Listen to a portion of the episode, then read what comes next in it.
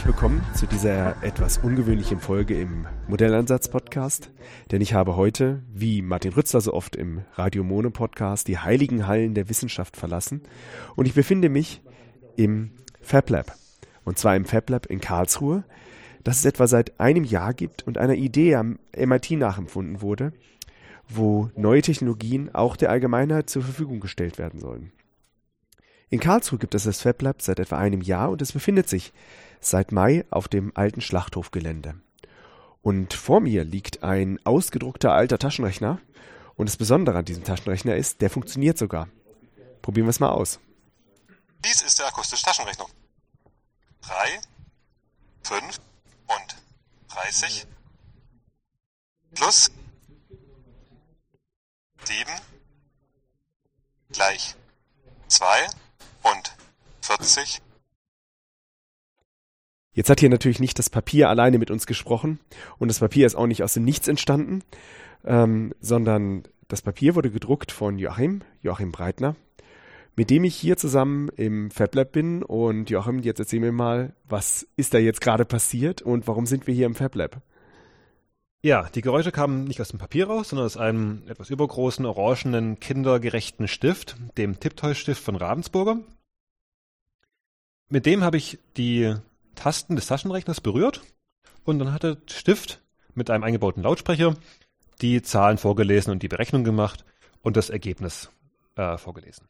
Genau, das heißt sozusagen nach der ersten Zahl hat er erstmal die Einerzahl gesagt und als die zweite Zahl kam, dann hat er dann interpretiert, ja, das ist eine zweistellige Zahl, die man eingeben will, dann halt die Operation plus nächste Zahl und gleich das Ergebnis.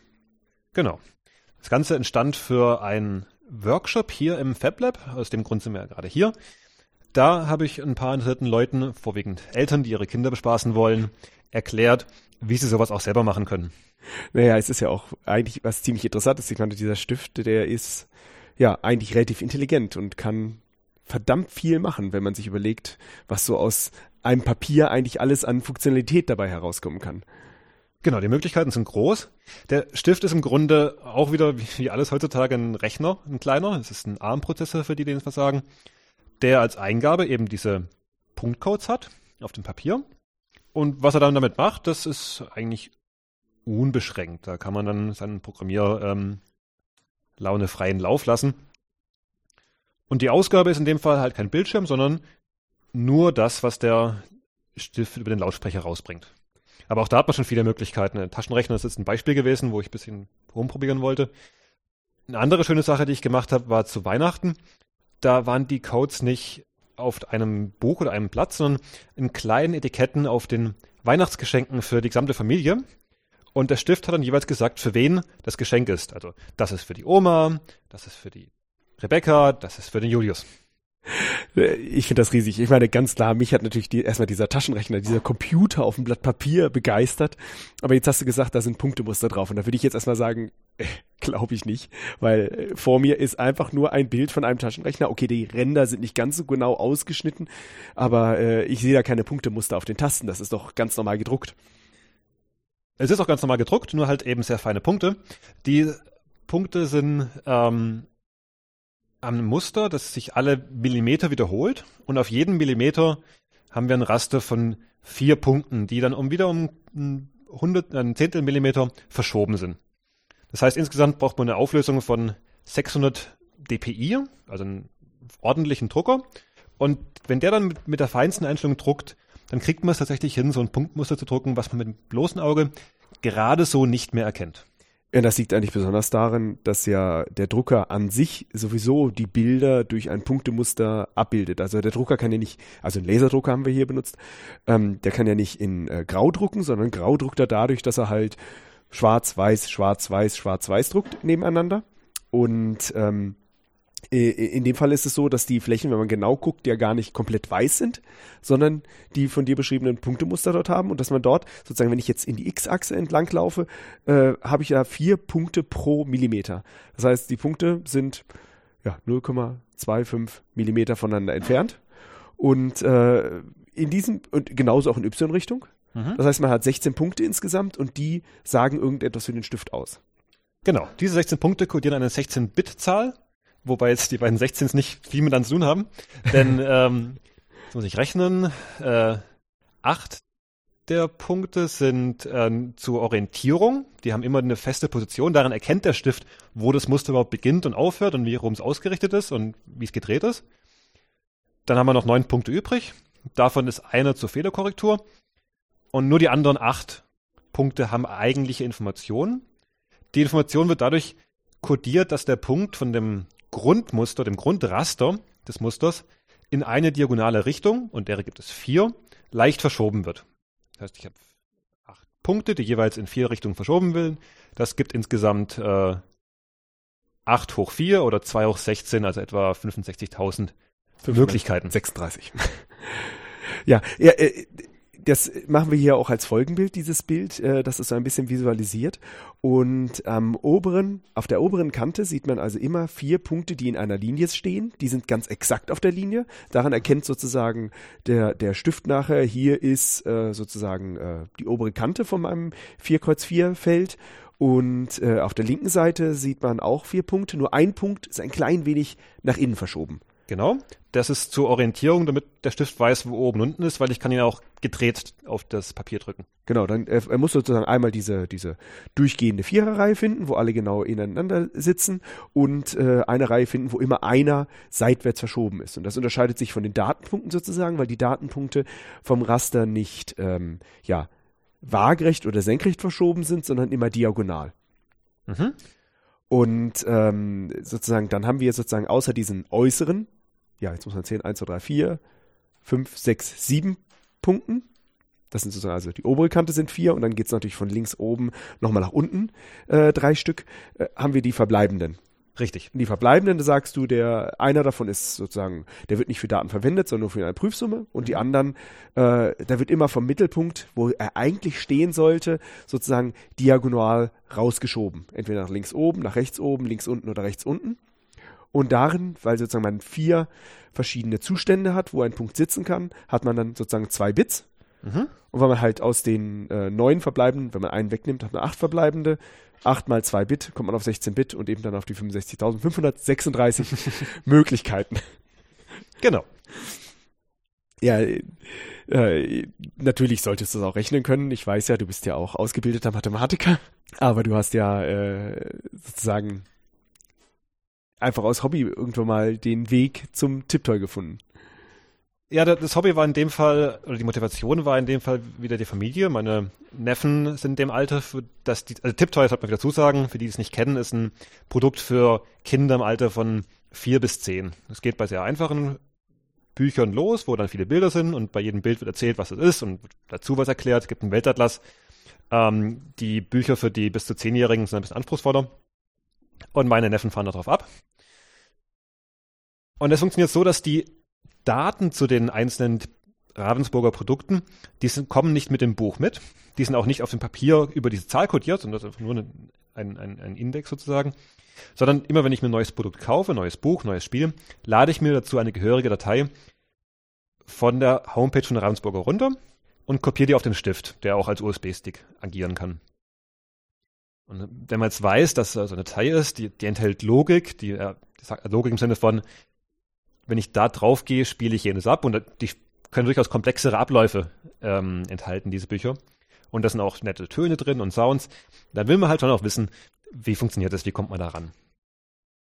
Ja, und da bist du halt drauf gestoßen, da sind Dateien. Und ich sehe auf den Büchern irgend so ein Punktemuster. Das muss man doch irgendwie mal zusammenbringen. Und ich meine, bei den Punktemustern geht es ja auch weiter. Das ist, du hast gerade gesagt, 4 Punkte sind auf 1 Millimeter. Das sind ja wahnsinnig viele Punktemuster. Wie bist du denn auf die Idee gekommen das bist ja nicht nur du alleine gewesen, ist ja eine ganze Gruppe von Leuten, die sich dafür interessiert haben, darauf gekommen sozusagen aus diesen Punktemustern plötzlich irgendeinen Zusammenhang mit den Dateien zu erkennen? Der Einstieg waren die Audiodateien, die ja auch in dieser einen Datei drinstecken müssen, die man runterlädt.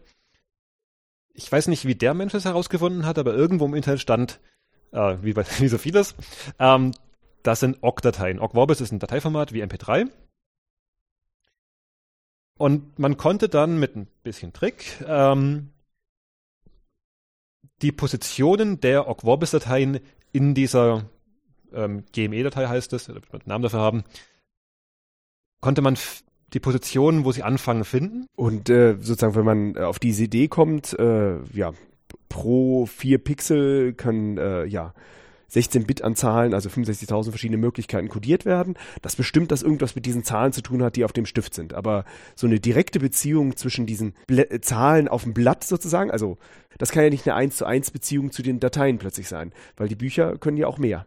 Genau, die Bücher haben oft so verschiedene Modi. Ein Geräuschemodus, wo dann die Kuh Mu macht, und ein Erklärmodus, wo dann steht, das ist die Kuh, und ein Erzählmodus, wo dann eine Geschichte von der Kuh kommt, und alles verschiedene Aktionen, die passieren, wenn man auf eins von diesen Codes drauf geht. Das heißt, diese Dateien enthalten nicht nur eine einfache Zuordnung von bei dem Code spiele jene Datei ab, sondern da steckt in gewisser Weise ein Computerprogramm drin. Also es hat Zustand, es weiß, ob ich jetzt gerade im Erzählmodus bin oder im Erklärmodus, und dann reagiert es auf die Eingabe, also auf den Code, der gelesen wird, und macht entsprechend irgendeinem Programm, das wir dann finden konnten nach einer Weile, werden dann verschiedene Aktionen ausgeführt, also sowohl Ausgaben, wie das Geräusch der Moon and Crew, als auch Zustandsänderungen. Wenn ich etwa beim mehrfachen Anklicken von dem gleichen verschiedene Sachen hören soll, dann wird ja auch dann irgendwie sich gemerkt von dem Stift, wie oft ich schon drauf geklickt habe. Also auch wieder Zustand, der sich ändert bei jeder Berührung. Und das ist ein Computer. Eingabe, Ausgabe, Zustand. Und das ist natürlich das Richtige für einen Informatiker. Ich habe da einen Computer in der Hand, den muss ich doch programmieren können, weil außer Mathematiker bist du natürlich auch Informatiker.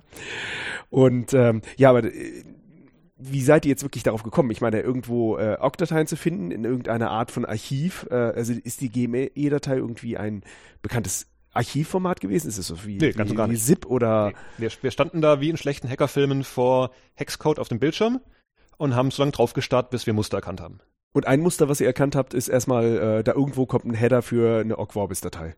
Richtig. Ogg Vorbis-Dateien, viele Dateiformate haben, da sind die ersten 4 Bytes immer die gleichen. Bei Ogg ist es ein großes O, ein kleines G, ein kleines G, ein großes S. Mhm. Und die konnte man suchen. Gefunden hat man sie nicht direkt, weil diese Audiodateien wurden verschlüsselt, ist zu viel gesagt, wir sagen mal verschleiert.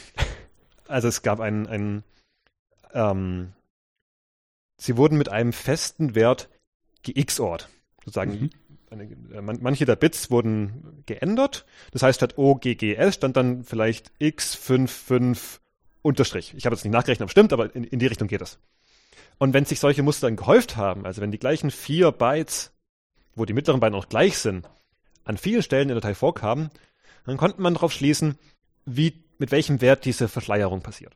Weil es könnte zum Beispiel viele Null-Dateien, Null-Bytes geben, und an diesen Null-Bytes kann ich ja dann sofort ablesen, mit was sozusagen die Verschleierung gemacht wurde.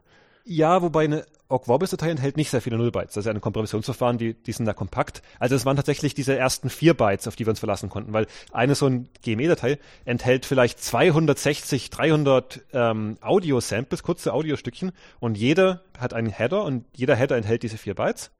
Das heißt, die Häufigkeit, also eine Frequenzanalyse könnte man sagen, eine Häufigkeitsanalyse, die Häufigkeit, dass diese 4 Bytes sehr häufig vorkommen, lassen darauf schließen, dass das der Header ist von der Ogg-Datei. Und dann kann man auf diesen Verschlüsselungsschlüssel rückschließen. Das ist so, wie wenn man eine Chiffre dekodieren will. Das ist genau das. Genau, also man weiß einfach, zum Beispiel im Deutschen ist E der häufigste Buchstabe. Exakt. Und dann kommen andere Vokale und dann irgendwann die häufigen Konsonanten wie L und ähnliches. Da geht man einfach hin, nimmt den Text, guckt, welche kommen sehr häufig vor, und dann fängt man an zu würfeln, okay, der häufigste, das wird wahrscheinlich entweder die Leertaste oder das E sein, und wenn ich das dann habe, dann kommt ein bisschen Probiererei, bis ich halt zu sinnvollen Worten komme, und ihr habt es umgekehrt gemacht, ihr habt gesehen, es kommen immer 4 Bytes häufig vor, nämlich genauso viele wie Samples da sind, und dann, was könnten die denn sein, wenn die sind alle Bytes immer mit dem gleichen XOR-Schlüssel kodiert worden, oder hat das auch mal alterniert, oder war es eine ganze... Es war der gleiche Schlüssel, es gab allerdings einen Twist, der uns ein bisschen aufgehalten hat. 2 Bytes wurden nicht verschlüsselt. Und zwar der XOR-Wert selbst und das 0-Byte. Also genau das, was auch genau das vermieden hat. Also 0 Bytes blieben 0 Bytes. Das heißt, man konnte auf die 0 Bytes keine Häufigkeitsanalyse laufen lassen. Das war seltsam, aber auch das hat man irgendwann dann erkannt und gelöst. Ja, da wäre ich jetzt wahrscheinlich auf die Nase gefallen, weil ich hätte erstmal nach den 0 Bytes gesucht. Aber gut, man konnte ja jetzt nicht so eine Known-Plain-Text-Attacke machen. Man wusste ja nicht, konnte nicht sagen, codier mir genau bestimmte Dateien. Deswegen wusstet ihr gar nichts, was tatsächlich codiert ist, sondern musstet halt einfach frei suchen und so konnte man eben zumindest die Header finden und nachher die XORs rausfinden.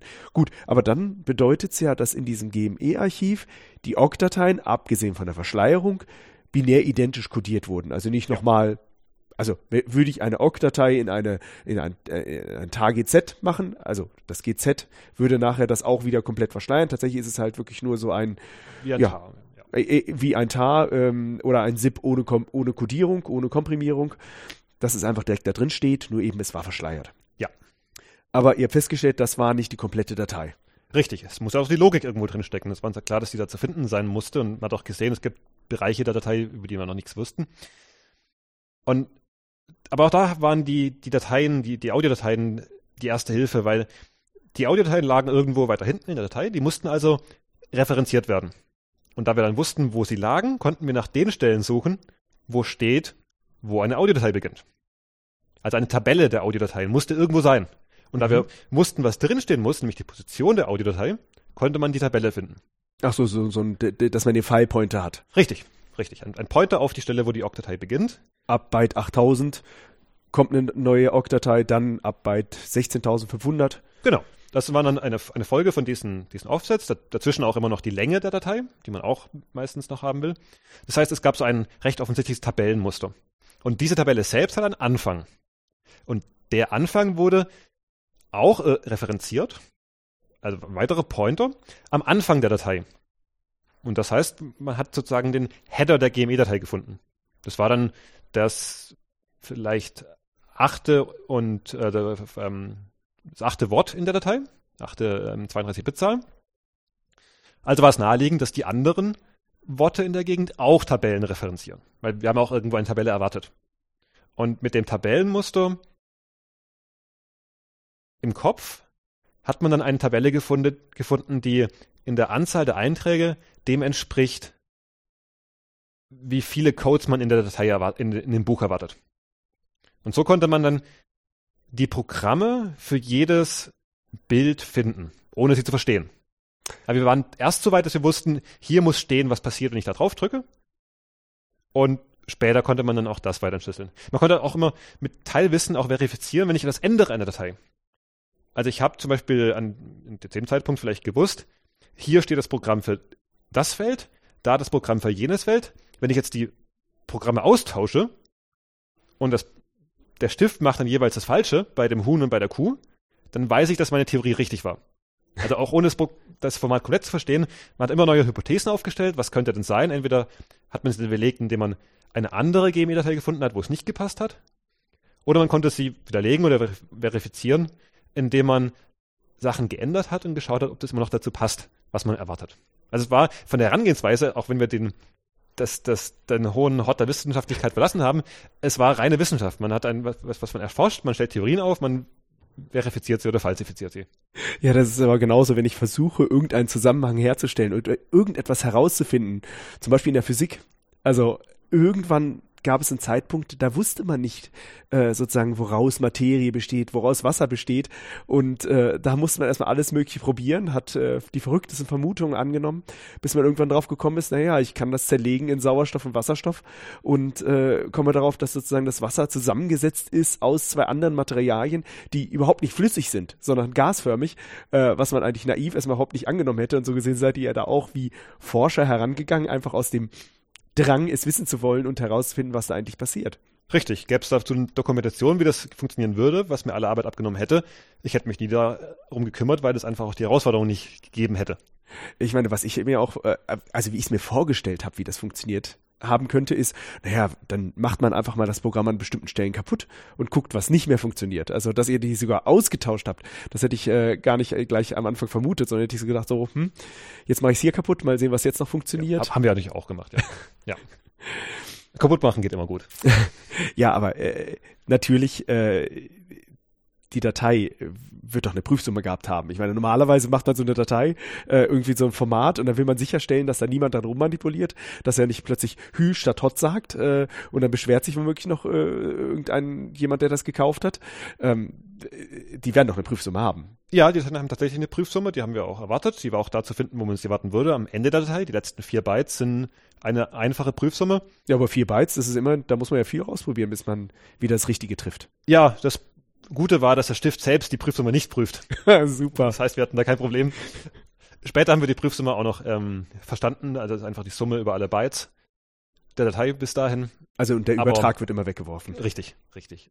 Das heißt, das war weiter kein Problem, weil der Stift hat es nicht geprüft.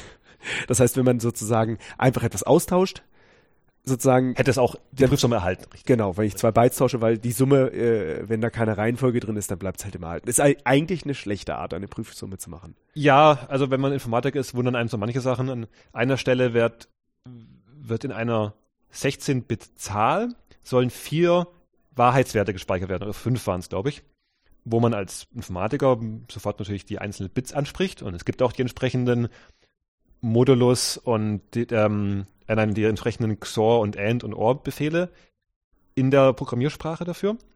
Aber was dort gemacht wurde, was man in den Programmen der GME-Datei findet, die man runterladen kann, die wir auch entschlüsselt haben, dass über die Dezimalschreibweise der Zahl codiert wird. Also der Einer oder der Hunderter, wenn da eine Eins steht, ist das entsprechende gesetzt. Wenn bei Hunderter da keine Eins steht, ist es nicht gesetzt.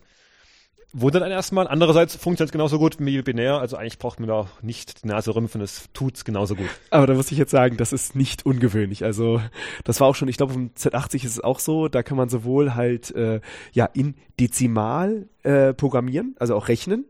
Das heißt da nicht ADD, der Additionsbefehl, sondern ADBC, glaube ich, oder...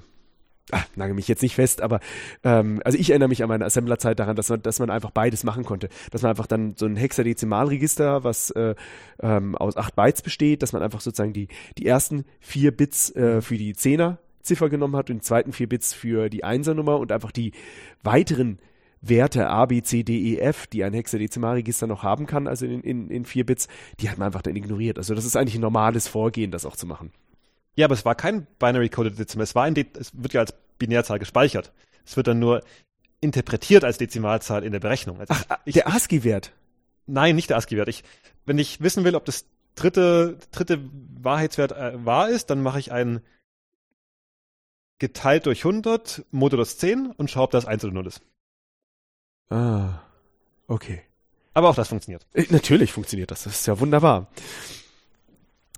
Ja, wie ich gerade schon gehört habe, seid ihr schon deutlich weitergekommen, aber wir sind jetzt noch auf dem Stand, dass ihr festgestellt habt, da muss irgendwie ein etwas über diesen Zustand codiert sein. Also wir haben festgestellt, ihr habt die Dateien gefunden, ihr wisst aber auch, wie viele Felder es gab. Also ich kann mir das vorstellen, wir haben zu Hause so eine Kiste, wo man unsere Welt kennenlernen kann. Da gibt es eine Weltkarte und da kann ich genau abzählen, wie viele Felder es gibt. Und da weiß ich also da ist es relativ naheliegend herauszufinden, so und so viele Einträge müsste es in der zugehörigen GME-Datei geben. Ihr habt festgestellt, dort sind Dateien, hier sind die Tabellen für die Felder. Aber wie man jetzt programmiert, wusstet ihr in dem Moment natürlich noch nicht. Mhm. Ja, wir haben die Programme gefunden, wussten aber nicht genau, wie die aufgebaut sind. Aber sie waren noch nicht so arg lang. Also die Befehle sind vielleicht 10 Bytes, 20 Bytes. Also was man durchaus mal sich zu Gemüte führen kann. Und wir konnten ja beobachten, was passiert. Also wenn zum Beispiel ein Programm kurz war, und es passiert nichts anderes, als dass eine einzelne Audiodatei abgespielt wird. Immer. Dann ist ziemlich klar, was dieses Programm macht. Wenn ein anderes Programm dann länger ist, aber es sieht an einer Stelle ähnlich aus, dann kann man daraus schließen, okay, das ist halt dieser Abspieler eine Audiodatei ab. Und wir konnten die Audiodateien ja schon extrahieren. Das heißt, wir konnten herausfinden, welche Audiodatei abgespielt wurde. Das hört man ja. Und dann konnten wir schauen, wievielte Audiodatei ist das, also welche Nummer hat die. Und tatsächlich, das Programm hat irgendwo in diesen 6 Bytes oder 7 Bytes, dieser Befehl lang war, die Nummer der Audiodatei enthalten, die abgespielt wurde. Das heißt, ihr habt vorher schon mal jetzt erstmal festgestellt, wo müssen die Befehle sein, weil ihr die Tabelle gefunden habt, da gab es auch wieder Filepointer drin. Und in diesen Filepointern habt ihr dann gefunden, es gibt Referenzen auf die Abspieldateien. Und dann habt ihr auch gefunden, sozusagen, zu welchem Feld müsste welche Zeile gehören, aber diese oder diese Bytefolge, aber diese Bytefolgen konnten dann auch unterschiedlich lang sein. Du sagtest vorhin 10, 20, 6 Bytes und da konntet ihr auch feststellen, es gibt ja unterschiedlich komplizierte Programme, weil auch diese Bücher das ermöglichen, dass man, sag ich mal, auf ein bestimmtes Feld drauf tippt und dann kommt das eine Mal die eine Antwort und ein anderes Mal eine andere Antwort. Genau, es gibt Felder, wo dann zufällig von verschiedenen Tönen was abgespielt wird. Und es gibt eben auch Felder, die mehr machen als nur einen Ton abspielen. Entweder sie spielen mehrere Töne ab, wo dann halt, damit ein Ton an vielen Stellen wiederverwendet werden kann, hat er seine eigene Datei und wird dann mit einem eigenen Befehl angesteuert. Das heißt, ein solches Feld hat dann ein Spiele den Ton zu dem, was du gerade gemacht hast, ab und dann spiele noch den Ton, wo einem zum Beispiel darauf hingewiesen wird, was man noch machen könnte in diesem Buch ab. Und der wird an mehreren Stellen referenziert. Das heißt, dann waren dann zwei Befehle für zwei Audiostücke direkt nacheinander. Und es gibt Felder, wo dann der Zustand sich ändert, etwa da, wo ich zwischen den Modi umschalte, wo ich von dem Erzählmodus in den Erklärmodus wechsle. Da kommt ein Geräusch, das hört man ja auch, aber es wird ja auch irgendeine Variable geändert, an irgendeinen Zustand in dem Stift. Das heißt, da werden mindestens zwei Befehle erwartet. Und das heißt, ihr habt relativ schnell feststellen können, was ist der Befehl, um einen Ton abzuspielen? Sozusagen irgendwie spiel den Ton ab. Aber dadurch, dass es solche Modi gibt, muss es irgendwo auch Variablen geben, beschreibbaren Speicher sozusagen, dass er überhaupt unterscheiden kann, ob man jetzt sozusagen in dem einen Modus, in dem anderen Modus ist. Mhm. Und das heißt, da muss es eine zweite Art von Befehlen geben, die ihr dann dort entdecken konntet.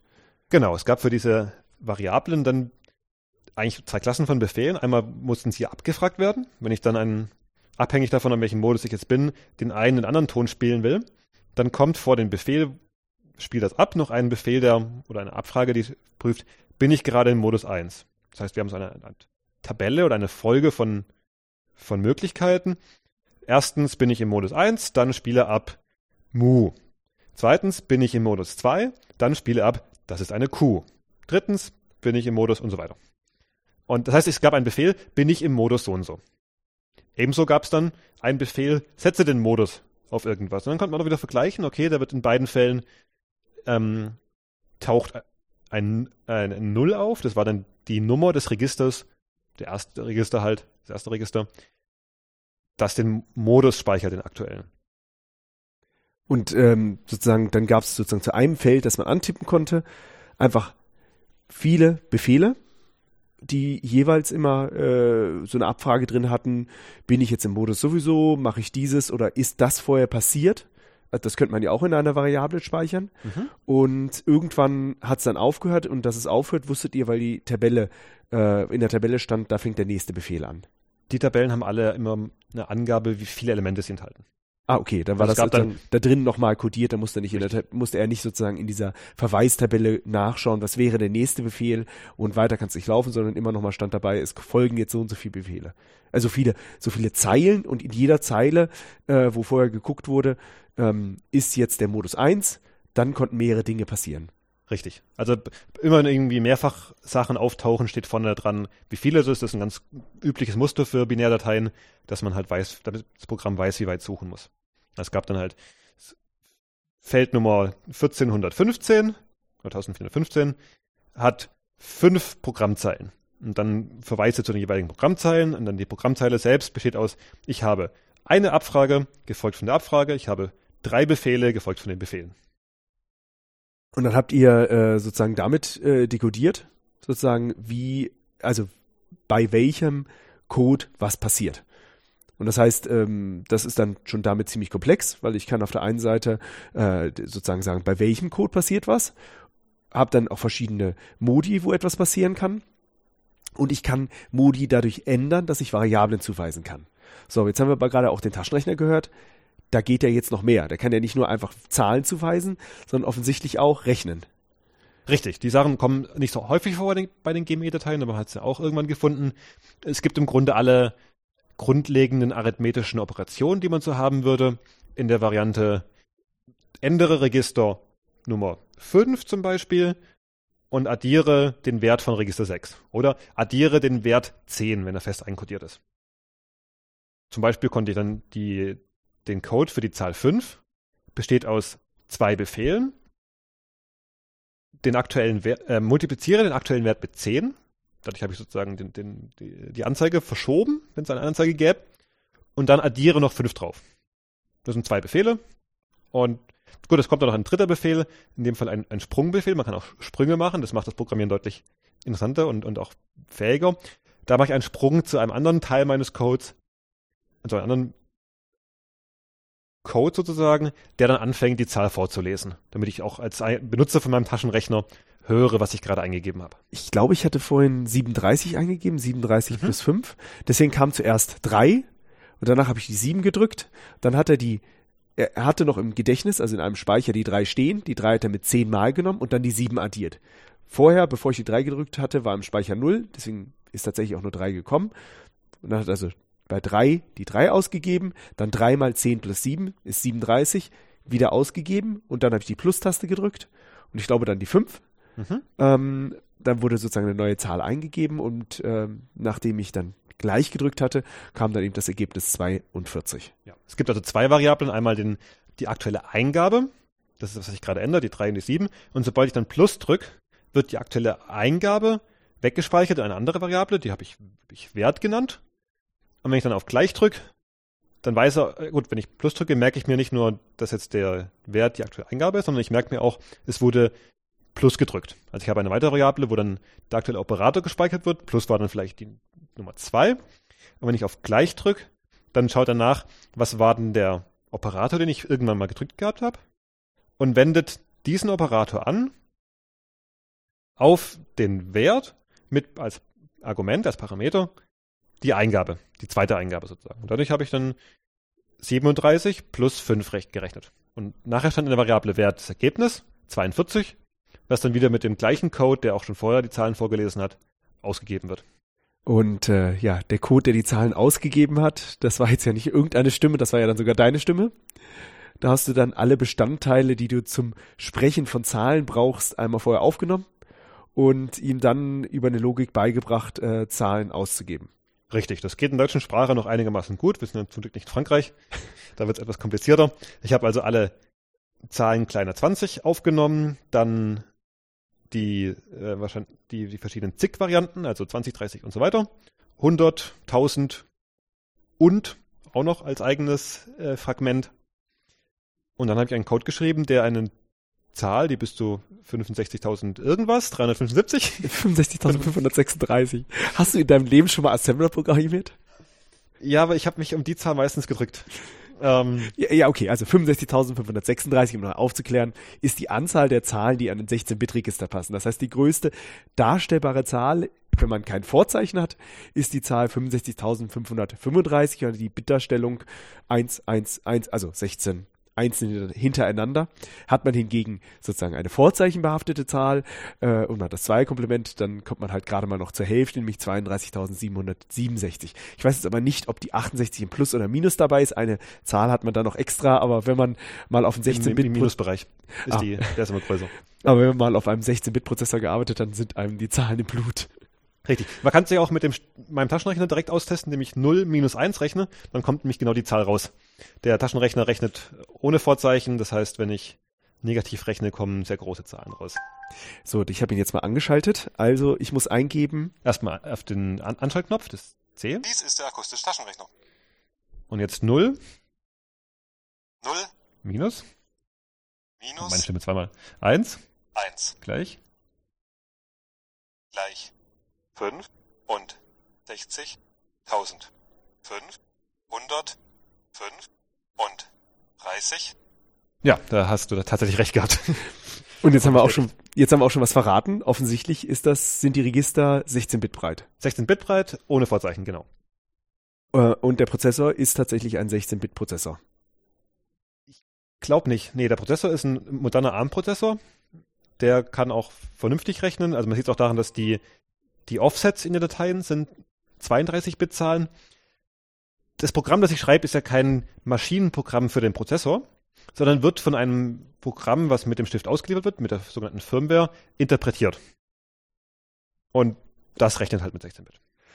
Ich wollte mich auch vorhin schon fragen, dürfen jetzt eigentlich die Sounddateien nur maximal 16 Kilobyte, also 65.536 Bytes groß sein? Ja, offensichtlich. Nee, die dürfen auch länger sein. Das haben auch schon Leute mit diesem Tool, was wir mal gebastelt haben, für ihre Kinder ganze Hörspiele aufgenommen, die sie dann über eine selbst gebastelte Übersichtstafel aktivieren und abgespielt werden. Und so Hörspiele sind ja schon länger. Ja, ich finde das auch total fantastisch. Man könnte komplette lebendige Hörspiele machen. Was machst du jetzt? Und dann entscheidet man sich sozusagen, mache ich 1, 2, 3 oder 4. Da kann man richtig was erleben. Ja, es gibt die lustigsten Ideen, was Leute machen wollen. Hier gerade beim Workshop hat einer angefangen, ein Klavier zu machen mit einer Oktave an Tasten und sogar noch extra Tasten zum Hoch- und Runterstellen der Tonhöhe. Und dann kann man mit dem Stift plötzlich Klavier spielen. Ja, der Taschenrechner, der nutzt dann ja schon eine ganze Menge von dem ganzen System aus, aber außer der eigentlichen Programmierung musst du den ja auch noch irgendwie gedruckt haben. Wie seid ihr denn diesen Codes auf die Schliche gekommen? Ich weiß es nicht exakt, weil das haben die anderen gemacht, die irgendwann im Laufe des letzten Jahres dazugestoßen sind aus unerfindlichen Ecken des Internets, haben sie mich gefunden und haben dann einfach beigetragen an dem Projekt, haben jeweils ihre eigenen Ideen und eigene Erkenntnisse zu dem vorangebracht. Ich glaube, zum Teil waren es tatsächlich Patentschriften, in die man geschaut hat. Es ist ja auch der Sinn eines Patents, dass man seine Erfindungen veröffentlicht und im Gegenzug dazu von der Gesellschaft das Monopol darauf bekommt, aber das heißt ja, dass man zumindest für private Zwecke da durchaus drauf zugreifen kann. Also, aber es ist auch nicht so, also wenn man die genau anschaut mit der Lupe, ist diese Codierung, diese Punkte nicht so arg überraschend. Es gibt auch von Ravensburger Dateien, die man runterladen kann zum Ausdrucken, um verlorene Zettel mit Codes zu ersetzen. Das heißt, da kann man dann auch digital sich genau anschauen, wie die aufgebaut sind. Und dann musste man halt ein Programm schreiben, was die Pixel entsprechend setzt und das mit so einer ganz normalen Bildverarbeitung über sein Motiv legen und das mit einem Drucker ausdrucken, der hoffentlich das gut genug macht. Ja, aber bevor du jetzt das drucken konntest, hast du ja vorher schon irgendwie mit Codes gearbeitet. Also hast du dann einfach die Bücher umdefiniert? Richtig. Dass wir eigene Codes drucken, ist relativ neu, das ist seit irgendwie August oder so. Davor haben wir vor allem die Bücher von Ravensburger umkodiert.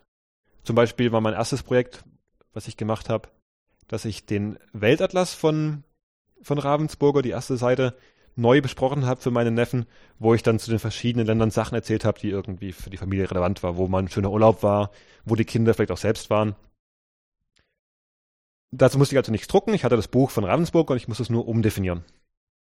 Ich meine, worüber wir hier sprechen, diese Technologie, dass sozusagen Punkte auf dem Blatt Papier sind, das ist ja nicht etwas, was allein jetzt von diesem Stift benutzt wird, sondern das ist ja so ein ganz allgemeines Verfahren, digitales Papier, unter dem das läuft. Und es wird ja auch nicht nur für jetzt den Tiptoi-Stift benutzt, sondern es gibt auch andere Stifte. Es gibt den Ting-Stift, der ist sehr ähnlich zum Tiptoi, also auch der gleiche Chip drin, der diese Muster erkennt, also auch der gleiche Aufbau von den Mustern. Der Hauptunterschied ist, dass der Ting-Stift ein halbwegs offenes System ist. Das heißt, es gibt von mehreren Anbietern dafür Bücher und Spiele, während Tiptoi jetzt ein geschlossenes System von Ravensburger ist, was mir eigentlich erstmal unsympathischer wäre von meiner persönlichen Einstellung her, aber da war das halt entscheidend, was die Kinder hatten, was die Kinder gemacht haben. Bisschen weiter weg von diesen Stiften, von denen es in Asien auch zuhauf Anbieter gibt, gibt es auch noch für den ernsthaften Einsatz Stifte, mit denen ich während einer Besprechung zum Beispiel Notizen machen kann. Und dann werden zum einen die Notizen direkt digitalisiert, das heißt, der Stift weiß, wo auf dem Papier, was ein speziell vorbereitetes Papier natürlich sein muss, wo ich geschrieben habe. Der Stift kann aber auch die Besprechung aufnehmen und später kann ich dann durch Antippen von den Worten, die ich geschrieben habe, mir nochmal anhören, was erzählt wurde während der Besprechung in dem Moment, wo ich dieses Wort geschrieben habe. Bei denen ist natürlich das Papier dann so, dass die sozusagen für jeden Quadratmillimeter einen eigenen Code haben, dass ich sozusagen, hier bist du bei Pixel oder bei Millimeter 00, Millimeter 10, Millimeter 20, Millimeter 30 und die nächste Zeile eben entsprechend. Gehe ich davon aus, ja. Ja, und wahrscheinlich kann man aber auch natürlich innerhalb des Millimeters ja auch feststellen, wo ist gerade mein Pixelmittelpunkt, also oder mein Kameramittelpunkt, dass man sogar Submillimeter genau nachher sozusagen die Schrift erkennen kann. Ja, und dann kann man nachher sozusagen das nachvollziehen, wenn sie gleichzeitig den Ton aufnehmen, hat man da nicht nur die Erinnerung durch das Geschriebene, sondern auch noch durch den Ton dabei. Und ja, damit war der Anfang sozusagen klar, wie man hinkommt. Und im Workshop hast du auch gezeigt, es gibt da so eine tolle Webseite, wo man quasi sich genau diese, wie wir es vorhin schon beschrieben haben, Punkte zusammenklicken kann. Und also wir verlinken natürlich auch diese Webseite und dann dadurch einen numerischen Code ausrechnen kann. Richtig. Diese Berechnung ist auch gar nicht so schwer. Die kann man auch mit einer Lupe direkt im Kopf machen, wenn man sich das anschaut, weil einfach der Pixel ganz unten rechts von den 8 Pixeln, die wir gesagt haben, die Information tragen, der kodiert die niedrigsten 2 Bytes der Zahl, also ob 2 Bits. 2 Bits, ob es hinten eine 1, 2, 3 ist. Und zwar über die Diagonale. Unten rechts ist 0, unten links ist 1, oben links ist 2, oben rechts ist 3. Und wenn ich dann die 4 kodiere, ist der wieder unten rechts und der Pixel links davon rutscht eins weiter. Das heißt, man hat sozusagen von unten rechts nach links zunächst und dann die nächste Zeile und die nächste Zeile immer aufsteigend die höheren Bits. Richtig, im Grunde in Leserichtung rückwärts. Und sozusagen der ganz links oben von den freien Bits, also unterhalb der Justierungsbits, da haben wir dann die Prüfsumme. Ja, die Prüfsumme, ich habe sie nicht im Kopf, ist eine einfache Bitschieberei, wo dann irgendwie die anderen Bits reingehen. Seltsamerweise nur die geraden Bits. Keine Ahnung, was das soll, aber scheint so zu sein. Naja, bei Prüfsummen gab es ja auch vorher schon ganz interessante Überraschungen. Richtig. Das heißt, man konnte jetzt einfach hingehen und sagen, ich möchte eine bestimmte Zahl haben, dann drucke ich mir die und dann benutze ich die in meinem Programm. Fast. Es gibt aus nicht so ganz klaren Gründen dazwischen noch einen Schritt, den der Chip, der auch eingebaut ist, vornimmt. Das heißt, die Zahl, die wir gerade beschrieben haben mit dieser Codierung, ist nicht die Zahl, die nachher beim Prozessor ankommt. Da gibt es noch ein Mapping. Und ich weiß nicht, warum es dieses gibt. Ich habe auch in dem Mapping keine Systematik gefunden, aber wir haben oder jemand anders, ich weiß nicht. Ja, aber erstmal habt ihr einen anderen Weg gehabt, bevor ihr die Lösung hattet. Ach ja, richtig, das ist ja, darauf willst du raus. Die nette chinesische Dame, die uns dabei geholfen hat. Ja, hören wir es uns doch mal an. Man nimmt dazu diesen Tiptoi-Stift, drückt den Minus und den Einschalter gleichzeitig. Das mache ich jetzt mal. Einen kurzen Moment und dann wieder loslassen.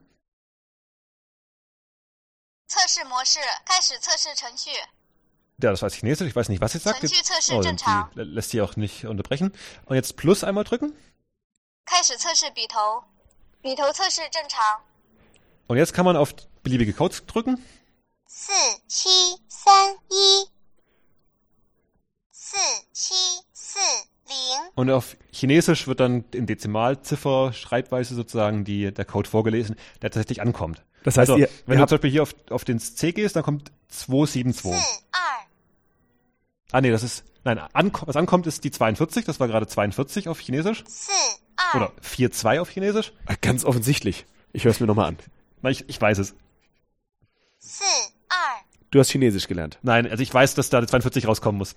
Ich habe keine Ahnung, ob das wirklich 42 war. Ich vertraue einfach darauf, dass Stift nicht plötzlich seine Meinung geändert hat. Aber es sind auf jeden Fall 2 Ziffern.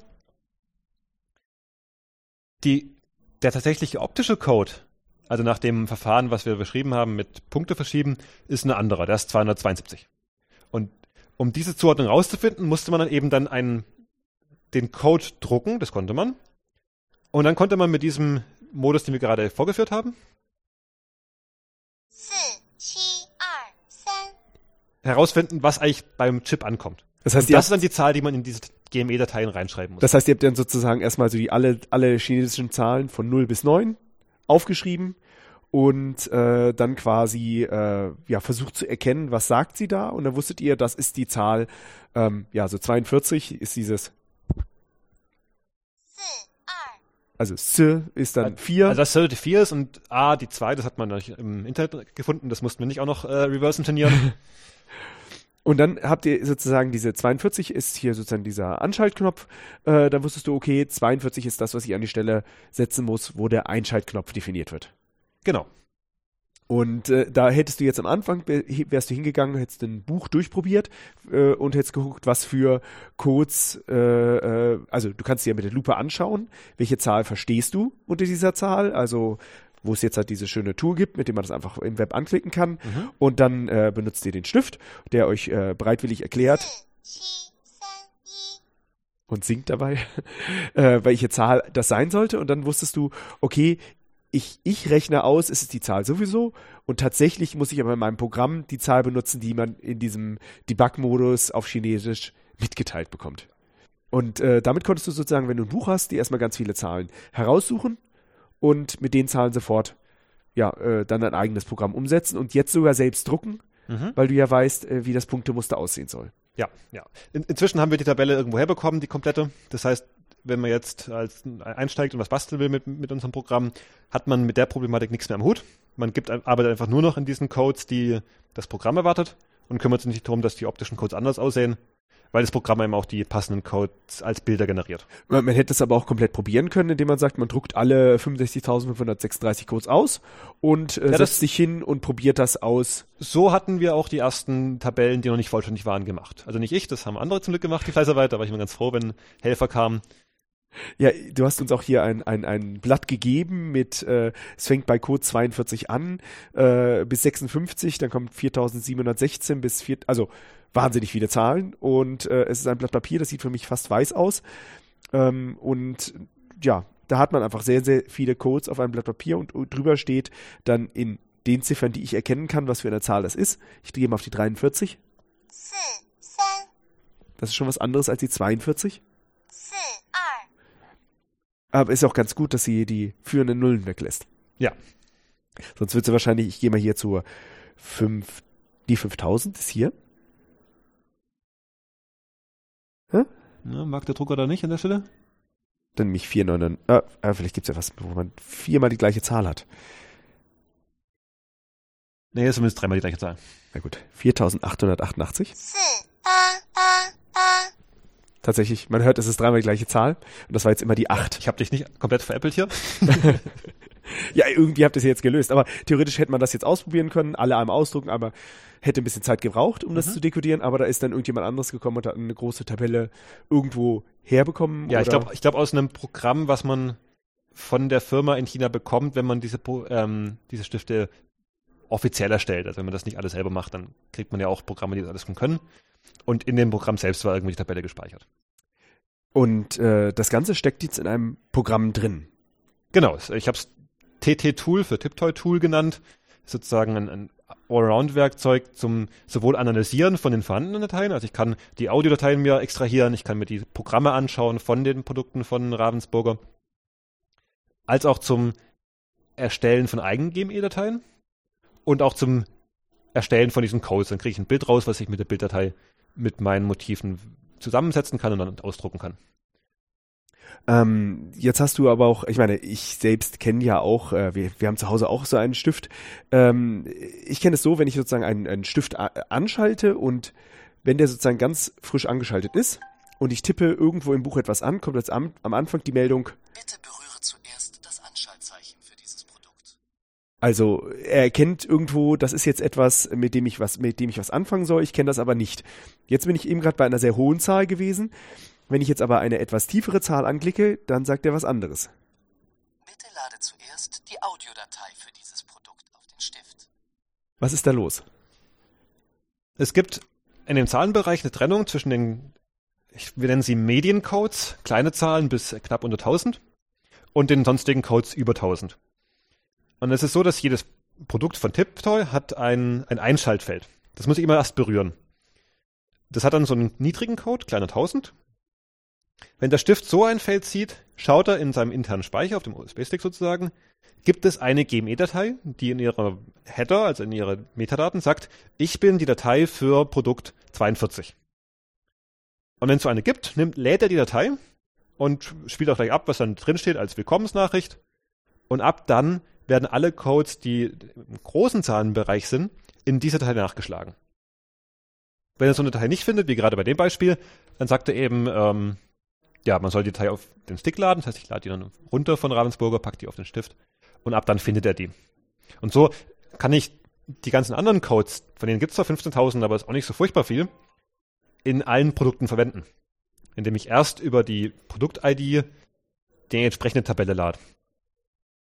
Das heißt, dein Taschenrechner, da hast du jetzt die Zahl 42 benutzt als sozusagen Anschaltcode und dann ist der Stift hingegangen, hat gesucht, 42, was kann ich denn damit anfangen? Und ich finde eine Datei, die irgendwo an einer ganz speziellen Stelle drinstehen hat. Ich bin die Datei für den Einschaltcode Nummer 42 und jetzt versuche ich das mal. Also in meinem Stift hast du die Datei für den Taschenrechner von dir draufgesetzt. Ich drücke auf 42. Dies ist der akustische Taschenrechner. Ganz genau. Weißt du noch irgendeinen Code für eine Zahl? Ich glaube, es sind gerade die ersten. Das sind meine Standardcodes, wenn ich es noch richtig weiß. Drücke ich hier die 4716. 8 gleich 0 gleich 8. Also die Reihenfolge ist durchmischt, weil... Ich habe gerade ein paar weitere Tasten gedrückt, deswegen ist gleich mehr gekommen. Genau, das waren die ersten drei. Ich habe die nicht der Reihe nach vergeben, weil mein Tool hat es sozusagen für mich übernommen, den einzelnen Programmen die Codes zu vergeben, weil mir das im Grunde egal ist, welcher Code wo steht. Ich muss nur das richtige Bild drucken. Und dadurch ist die Reihenfolge jetzt auch relativ willkürlich. Es geht über vermutlich alphabetisch oder so. Ja, 8 klingt nach dem ersten. Also das Tool, das hat ermöglicht einmal, dass sozusagen diese Analyse war wahrscheinlich auch sehr hilfreich, um sozusagen erstmal auch herauszufinden, was das alles tut, und es ist dann immer weiter entwickelt. Klar, man will so Thesen nicht dadurch überprüfen, dass ich mir die Hex-Datei lade und dann dort rumscrolle und das mir irgendwie mit Stift notiere, sondern wenn ich irgendeine Theorie habe, dann schreibe ich mir ein Stück Programmcode, was das überprüft oder was das verändert, und lasse es dann auf die Programme los. Und daraus ist dann dieses Programm entstanden. Das heißt, wenn ich jetzt sozusagen ein ganz neues Projekt machen will, dann könnte ich das auch mit deinem Tool inzwischen tun, weil inzwischen sozusagen die komplette Kette abgebildet ist. Genau, wenn ich was Eigenes machen will, dann lade ich mir das Programm runter, installiere das auf meinem Rechner und fange in einer textuellen Beschreibung an zu beschreiben. Also ich muss nicht dieses Hexcode, dieses GME-Format direkt schreiben, sondern ich hab mir da so ein Dateiformat überlegt, textbasiert, und in dem programmiere ich dann den Stift. Da sage ich dann, das ist die Product-ID Nummer 42 hier in dem Fall, und dann für jeden Code, was dort passieren soll, in einer einfachen Art von in einer Programmiersprache, in einer speziellen Programmiersprache dafür.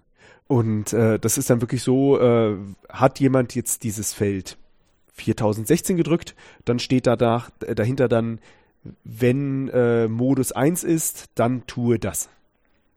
Genau. Und die Befehle, das sind die wir schon besprochen haben. Also man kann immer sozusagen dann eine Reihe von Wenn-Dann-Abfolgen machen, und die Befehle, die es gibt, ist spiele Datei ab. Oder mach eine Zuweisung in ein Register, oder auch beliebig viele dahinter und aneinander geknüpft. Richtig, also abspielen, zuweisen, arithmetische Operationen, Multiplikation, Division, mal geteilt, wollte ich gerade sagen, aber das habe ich gerade schon, Plus und Minus, so Bit-Operation, AND, OR, XOR, Modulusrechnung, dann Abfragen, größer, kleiner, gleich, ungleich. Und dann, was noch spannend ist, sind Sprünge. Ah. Es gibt noch mehr Befehle. Es gibt sicherlich auch Befehle, von denen wir noch gar nichts wissen. Es gibt Befehle, von denen wir denken, sie müssten da sein. Zufall, Zeit messen, aber die wir noch nicht kennen. Es gibt Befehle, die festkodierte Spielabläufe starten, mit denen man dann so Spiele machen kann wie finde alle Mäuse in der Scheune, die noch teilweise unverstanden sind. Aber da ist auch der Leidensdruck nicht so arg groß, weil ich brauche diese fest eingebauten Spielabläufe nicht, wenn ich mit meinen Registern und meinen Abfragen selbst schon beliebig komplexe Sachen programmieren kann. Oder fast beliebig komplexe. Ja, ich kann ja sozusagen, wenn ich 9 Mäuse dort habe, jeder Maus einen eigenen Code geben und sozusagen in 9 Registern mir merken, oder in Bits eines Registers merken, wurde sozusagen diese Maus schon berührt. Und wenn nicht, oder wenn ich es berühre, muss ich einfach nur das Bit setzen. Da muss ich ja noch nicht mal gucken, ob ich es schon hatte. Und es ist beendet, wenn ich sozusagen komplett alle sozusagen Bits gesetzt habe. Dann wurden alle gefunden, wenn das in einer bestimmten Zeit passiert ist. Genau. Wobei Zeit ist halt noch nicht gelöst, aber ansonsten könnte man das auch schon machen, ja. Ja, da muss man dann einfach ist es sicherlich nicht, aber wenn sozusagen, währenddessen zum Beispiel eine Musik abspielt, gucke ich nach, wie oft ist die Musik durchgelaufen. Das wäre eine Möglichkeit, wenn man so eine Endlosschleife einbaut, ja. Und deswegen diese Spielabläufe, auch wenn die sozusagen besondere Funktionen haben, sie müssten drin sein, sagt ihr ja, wir finden sie hoffentlich mal raus, aber momentan sehen wir nichts, was wir nicht auch auf irgendeine Art und Weise selbst erstmal umsetzen könnten.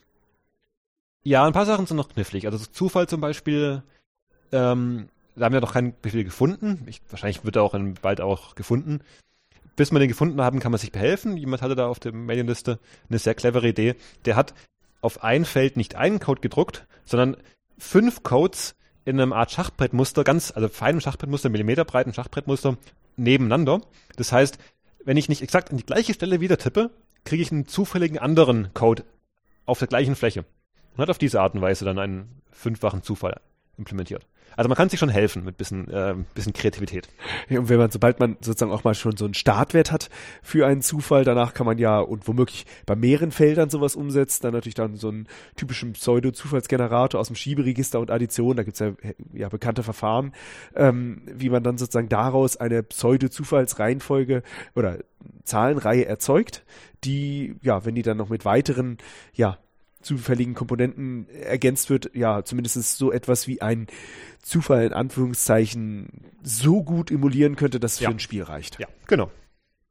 Und da sieht man schon, dass man eigentlich jetzt inzwischen ja damit erstmal alles erzeugen kann. Also man macht eine Datei, man schreibt dort rein, was ist diese Product-ID, damit man, und diesen Anschaltcode muss man dann auch irgendwo auf seinem Spiel, was man druckt, oder den Taschenrechner, das ist hier der C-Code gewesen, da muss man das draufbringen und dann kann man loslegen und halt für verschiedene Musteraktionen definieren. Und das passiert erstmal in so dieser Definitionsdatei, die man dann dem Tiptoi-Tool gibt, und das generiert daraus die GME-Datei. Daraus und den Audiodateien, die ich auch mir gebastelt haben muss.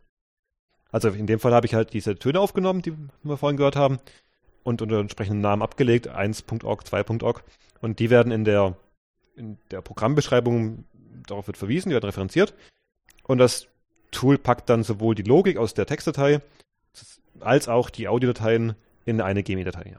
Und die GMR-Datei, die spiele ich dann sozusagen wie auf einen USB-Stick auf den Tiptoi-Stift, wenn ich ihn anschließe. Ja. Und dann sollte alles schon so funktionieren, wie es beabsichtigt ist. Ich nehme mir meinen... Ja, Moment, da muss ich erstmal zum Ausdruck kommen. Richtig, dann muss ich das Bild noch machen, wenn ich das, wenn ich kein fertiges neu vertonen will. Das heißt, ich lasse mir von dem Tool auch 10 mal 10 Zentimeter große Stückchen der Muster jeweils für jeden Code generieren, und die lade ich dann in meine Bildbearbeitung und lege sie, die sind transparent bis auf die schwarzen Pixel, lege sie über die Bereiche, die aktiv sein sollen, schneide sie entsprechend zu, auf in dem Fall die Tasten des Taschenrechners, und habe dann ein Bild in hoffentlich in sehr hoher Auflösung, muss ich das generieren, ich mache das mit 1200 dpi, das heißt so ein A4-Bild, da braucht man dann tatsächlich einen modernen Rechner, sonst wird es langsam, und der Drucker muss es auch können. Aber wenn das alles gegeben ist, dann drucke ich das einfach aus und kriege dann ein Bild mit diesem leichten grauen Schleier drüber, das dann funktioniert.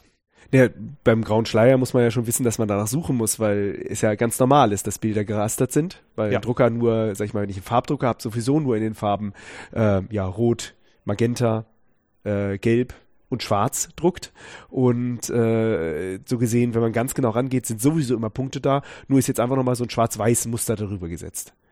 Ja, also man muss natürlich auch aufpassen, man sollte nicht gerade schwarze Flächen versuchen damit zu verlegen, weil schwarz auf schwarz sieht man halt doch recht schlecht, oder auch dunkle oder auch sehr strukturierte Bereiche, wo dann diese Musterung für die Farben schon allein oder die Farbschattierungen schon sehr viel Unruhe reinbringen. Also nicht alles klappt so direkt, je nach Drucker. Im Zweifel kann man auch so Sachen machen wie das Farbbild mit einem Tintenstrahldrucker, was andere Tinte hat, erstmal ausdrucken und dann in dem zweiten Druckvorgang das gleiche Blatt in einen Laserdrucker reinlegen und das Punktmuster drüber drucken. Das gibt auch recht gute Ergebnisse. Ja, man muss auch sagen, es ist, also dieses Punktemuster ist wirklich unwahrscheinlich hell. Wenn ich mir jetzt sozusagen dieses große Blatt angucke, wo so sehr viele Zahlen drauf sind, da sehe ich nur, dass sozusagen das Innere des Blatts vielleicht nicht so strahlend weiß ist, sondern eher so Umweltschutzpapier weiß, also recyceltes Papier. Und deswegen, wenn halt das auf dem kompletten Papier drauf ist, sozusagen dieses Punktemuster, dann kann man das eigentlich erstmal nicht so direkt bemerken, wenn man nicht darauf genau achtet. Ja, also auch ist ja auch wie bei den Büchern von Ravensburger so, das sieht man auf den ersten Blick nicht. Wenn man weiß, wonach man schauen muss, sieht man es, und ja. Um jetzt nochmal auf das Tool zurückzukommen, man muss natürlich nicht direkt von Anfang neu starten, also auf der einen Seite kannst du auch bestehende Bücher sozusagen dir analysieren lassen und direkt auch anzeigen, was da einzeln genau was bedeutet. Richtig. Ich kann diese GME-Dateien sozusagen in beide Richtungen konvertieren. Ich kann daraus auch das Eingabeformat, unser Programmformat machen. Ein paar Sachen gehen verloren.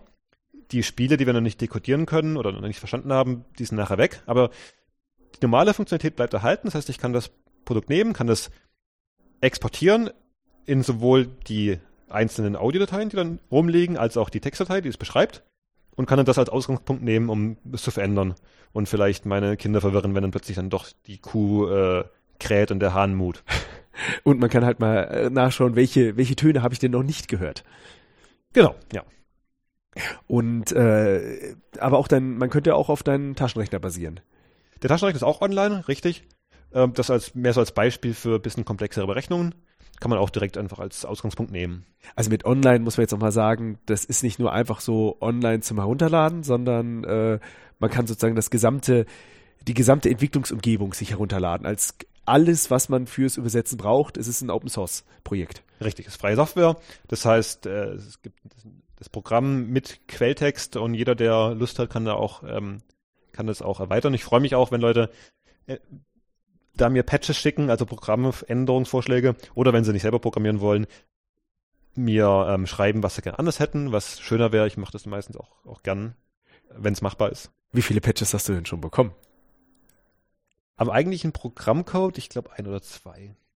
Ich glaube, ich weiß, worauf du raus willst. Das ganze Programm ist in Haskell programmiert. Das ist eine sehr schöne Programmiersprache aus der Gruppe der funktionalen Programmiersprachen. Man könnte sagen, gerade schwer im Kommen, aber immer noch eine Nischensprache. Und es gibt genug Leute, die haben unberechtigt Angst davor, die sagen, ja, das ist ja Haskell, da kann ich nichts machen. Das ist alles halb so schlimm, weil man kann die Sprache so gut lernen wie andere Sprachen auch. Es können halt nur weniger per se. Ja, was macht eine funktionale Programmiersprache aus, wenn du es so in einem Satz mal beschreiben willst? In einem Satz, das ist eine, also gut, ich könnte eine Definition geben. Also eine funktionale Programmiersprache ist eine, in der Funktionen Werte erster Klasse sind. Aber davon hast du jetzt wahrscheinlich noch nicht so arg viel. Was funktionale Programmierung ausgeht, ist, dass ich beschreibe weniger das, wie komme ich von A nach B, also vielleicht im Kontrast zu einer normalen Programmiersprache, da sage ich, ändere Variable x auf den Wert y und wenn z noch nicht null ist, dann erhöhe x um 1. Und also ich mache ein Rezept, eine Folge von Schritten, die von der Maschine abgearbeitet werden, während ich in der funktionalen Programmiersprache beschreibe, was das Ergebnis ist. Also ich sage nicht, laufe durch die Liste und von Zahlen und bei jedem Eintrag addiere den Eintrag auf einen Zwischenwert und am Ende gebe den Zwischenwert zurück, sondern ich sage, summiere die Liste. Mhm. Das ist deklarativer. Und die Liste kann aber in diesem Fall, brauchen gar keine Zahlen sein, sondern könnten irgendwelche Funktionen sein, zu denen definiert ist, was bedeutet addiere. Ja, das ist dann, wobei das ist, würde ich jetzt mal sagen, ist keine Eigenschaft von Funktionalprogrammierung per se, das ist eine Eigenschaft von Overloading, also von, gibt es auch in anderen Sprachen. Was spannender ist, dass ich auch in der Liste Funktionen haben könnte. Also eine Liste von Funktionen, was Haskell nochmal im Speziellen noch spannend macht, ist das Typsystem. Also alle meine Programmteile haben exakte Spezifikationen, was reinkommt, was rauskommt. Also diese Funktion nimmt eine Beschreibung einer GME-Datei in meinem Textformat und gibt die GME-Datei raus. Und nichts anderes. Das heißt, ich weiß, was sie macht, ich weiß vor allem, was sie nicht macht. Sie schreibt zum Beispiel nicht irgendwelche Dateien irgendwo hin, sondern sie gibt die Datei zurück und dann kann ich sie ja als Aufruf irgendwo hinspeichern. Das heißt, ich kann viel besser verstehen, was mein Code macht, indem ich drauf schaue, weil es gibt keine versteckten Seiteneffekte. Genau, Seiteneffekte sind sozusagen globale Variablen, ist dann wahrscheinlich etwas, was du überhaupt nicht magst in Haskell. Richtig. Und globale Variablen sind aber auch gleichzeitig das, was einem ja inzwischen ganz oft auf die Füße fällt, wenn man plötzlich Prozesse hat, die parallel laufen sollen, weil wer hat nun das Recht, auf eine globale Variable zuzugreifen? Ja, Parallelisierung ist ein Feld, wo die Jünger der funktionalen Programmierung muss sagen, da werden wir bald sehr groß rauskommen oder sind auch schon dabei, weil man in dem Fall, also da muss man vielleicht, wenn man exakt ist, trennen zwischen reinen funktionalen Programmiersprachen und unreinen vielleicht. Die reinen sind die, wo auch tatsächlich keine Seiteneffekte auftreten. Das heißt, eine Funktion hat Eingaben, sie hat einen Rückgabewert einen Rückgabewert, aber sonst keine weiteren Effekte. Wenn ich die Funktion nochmal aufrufe, passiert genau das Gleiche, es gibt keinen inneren Zustand. Und wenn ich zwei Funktionen nebeneinander aufrufe, weiß ich, die beeinflussen sich nicht. Und das macht es viel einfacher, Programme zu verstehen. Aber ich meine, das lebt ja natürlich nicht in einer perfekten, funktionalen Welt. Irgendwann komme ich wieder auf ein Betriebssystem, auf einen Computer, der ja einen bestimmten Zustand auf der Festplatte hat. Und wenn ich jetzt sage, ich will eine Datei bearbeiten, dann kann ich an der Stelle nicht sagen, ich führe zweimal das gleiche Programm aus, weil einfach das Betriebssystem womöglich da ein Problem hat mit der Seiteneffektfreiheit. Richtig, da gibt es eine schöne Lösung für, wenn man das elegant kombiniert. Das, natürlich will man im Endeffekt Seiteneffekte haben, sonst mache ich den Rechner nur warm, was gut im Augenblick bei dem Wetter auch nicht schlecht wäre, aber meistens nicht das Ziel ist. Es gibt da aus der mathematischen Ecke, aus der Kategorientheorie, ein Konzept namens Monaden, auch ein Begriff, der viele Leute davon abschreckt, Haskell anzuschauen. Ist aber auch alles halb so wild. Was das Konzept ganz generell einer Berechnung kapselt. Das heißt, ich habe keine Funktion, die eine Datei, einen Dateinamen nimmt und den Inhalt der Datei zurückliefert, sondern ich habe eine Funktion, die nimmt einen Dateinamen und liefert eine Berechnung des Inhalts. Und solche Berechnungen kann ich kombinieren. Und auf dieser Ebene bleibt das alles trotzdem noch sehr rein. Also ich indem ich Programme kombiniere, kann ich die Kombinierung jeweils ohne Seiteneffekte betreiben. Und ich sehe dann auch den Typen an einer Funktion, ob sie eventuell Dateien liest und eine Berechnung zurückgibt oder ob sie eben das nicht macht. Aber ich glaube, Monaden zu erklären, das wäre nochmal ein eigener Podcast. Also natürlich braucht man das Wissen nicht, um das Tiptoi-Tool zu benutzen, aber natürlich spiegelt das wider, dass du natürlich nicht vollkommen außerhalb des wissenschaftlichen Kontexts bist. Das ist nämlich sozusagen dein Forschungsgebiet in der Informatik, wo du sozusagen, ja, wie ich jetzt auch höre, auch etwas von der Mathematik mitnimmst, um halt in der Informatik ja hoffentlich auch bald zu promovieren. Richtig, könnte noch im Laufe des Jahres klappen. Mit etwas Glück. Mein eigentliches Forschungsthema ist Semantik. Das ist die mathematische Modellierung von Programmiersprachen, von Bedeutung von Programmen, die man halt braucht, um etwa ein Programm als korrekt zu verifizieren, zu beweisen. Also mit der Rigorosität der Mathematik zu sagen, dass ein Programm das macht, was es soll, was meistens ja nicht der Fall ist, dass sie das machen. Und dafür braucht man Semantik, also Mathematik in der Informatik. Das heißt, das war für dich der Grund sozusagen und auch sozusagen ganz natürlich für dich, da du sozusagen auch in den funktionalen Programmiersprachen lebst, zu sagen, ja, wenn ich das Tool jetzt erstmal brauche und irgendwie dieses Problem lösen will, das dann einfach in Haskell umzusetzen. Das soll jetzt natürlich niemanden davon abschrecken. Man kann das wie ein ganz normales Programm benutzen. Für den Anwender ist es völlig, abgesehen davon, dass man vielleicht ein bisschen mehr installieren muss im Grunde für den Anwender ist es gleich. Ja, also bei Windows gibt es fertig kompilierte. Die Windows-Benutzer kriegen eine fertige Datei. Die Linux-Benutzer müssen 2, 3 Befehle ausführen, wo ein Haufen Haskell-Zeug auf ihre Festplatte kommt, aber sonst nicht weiter stört. Es geht auch unter OS X, habe ich gehört. Ja, auch wenn du es noch nicht hinbekommen hast vorhin, aber auch das geht, ja. Ich krieg das noch hin. Und damit kriegt man sozusagen das Tiptoi-Tool auf die sozusagen auf seine eigene Festplatte und dann kann man anfangen, sozusagen seine Bücher zu erstellen. Man sollte irgendwo, also man muss schon seine eigenen Grafiken erzeugen und sozusagen dieses Einbetten der Muster auf die sozusagen die aktiven Bereiche, auf die Motive. Das ist halt ein bisschen, wo man ein bisschen Erfahrung mit Bildverarbeitung haben muss. Richtig. Aber da gibt's ja auch schon einige Anleitungen. Es gibt ein YouTube-Video von einem anderen Teilnehmer des Projekts, der da mitgebastelt hat, der das in 30 Minuten recht ausführlich erklärt, ja. Und es ist auch noch ein Artikel für die CT in der Mache, der dann auch hoffentlich das nochmal erklärt. Ja, spätestens dort kann man das auch nochmal nachlesen. Und wenn man auch weiter Interesse an dem Projekt hat, hast du auch eine Mailingliste eingerichtet. Genau, es ist alles verlinkt als Einstiegs-Homepage würde ich die deutsche anwenderfreundliche Seite empfehlen. Die Adresse ist tttool, also TTT mit 3 Ts, muss man genau zählen, ool.entropia.de. Also der Link steckt natürlich in den Shownotes drin, also das muss vielleicht sinnvoller, ja. Ich sag's deswegen, weil gestern wurde ich live interviewt zu den Sachen von einem Berliner Radiosender, den hatte ich den Link vorher noch per E-Mail geschickt, um das zu vermeiden, und sie haben mich trotzdem die Adresse buchstabieren lassen. Ja, aber du bist ja nicht nur jetzt auch gerade kurzfristig vom Radio interviewt worden, sondern Ravensburger haben sich auch an dich gewandt. Ja, inzwischen ist Ravensburger aufmerksam geworden auf das Projekt, kann man ja verstehen. die wollen ja schon wissen, was da passiert mit ihren Produkten, haben mich dann zum Gespräch eingeladen auf die Spielemesse nach Nürnberg. Das war auch interessant, da kommt man als Normalmensch eigentlich nicht rein, das ist eine reine Fachmesse. Und dann habe ich da mit Ravensburger und mich unterhalten. Aber es blieb alles freundlich, es waren keine Herren mit schwarzem Anzug und aus der Rechtsabteilung da, sondern es waren die Entwickler und die Redakteure und die fanden es auch sehr interessant, was wir so alles machen. Aber was mich jetzt überrascht, ist, dass Ravensburger einen Stift mit chinesischer Sprache auf den Markt bringt. Also natürlich, man muss jetzt mal drauf kommen, wie man in diesen Debug-Modus kommt. Aber bei Ravensburger hätte ich jetzt erwartet, dass es mehr auf Deutsch abspielt. Die Hardwareentwicklung ist ja eine Standardkomponente sozusagen aus China. Und auch die Softwareentwicklung wird teilweise ausgelagert von Ravensburger. Also Ravensburger ist ein Spieleverlag, keine Softwarefirma. Die haben zwar Leute, die sich damit auch auskennen, aber komplexere Programmierungen lassen die natürlich machen. Unter anderem auch in Fernost. Das heißt, womöglich wissen die aber auch nicht alles, wie da etwas abläuft.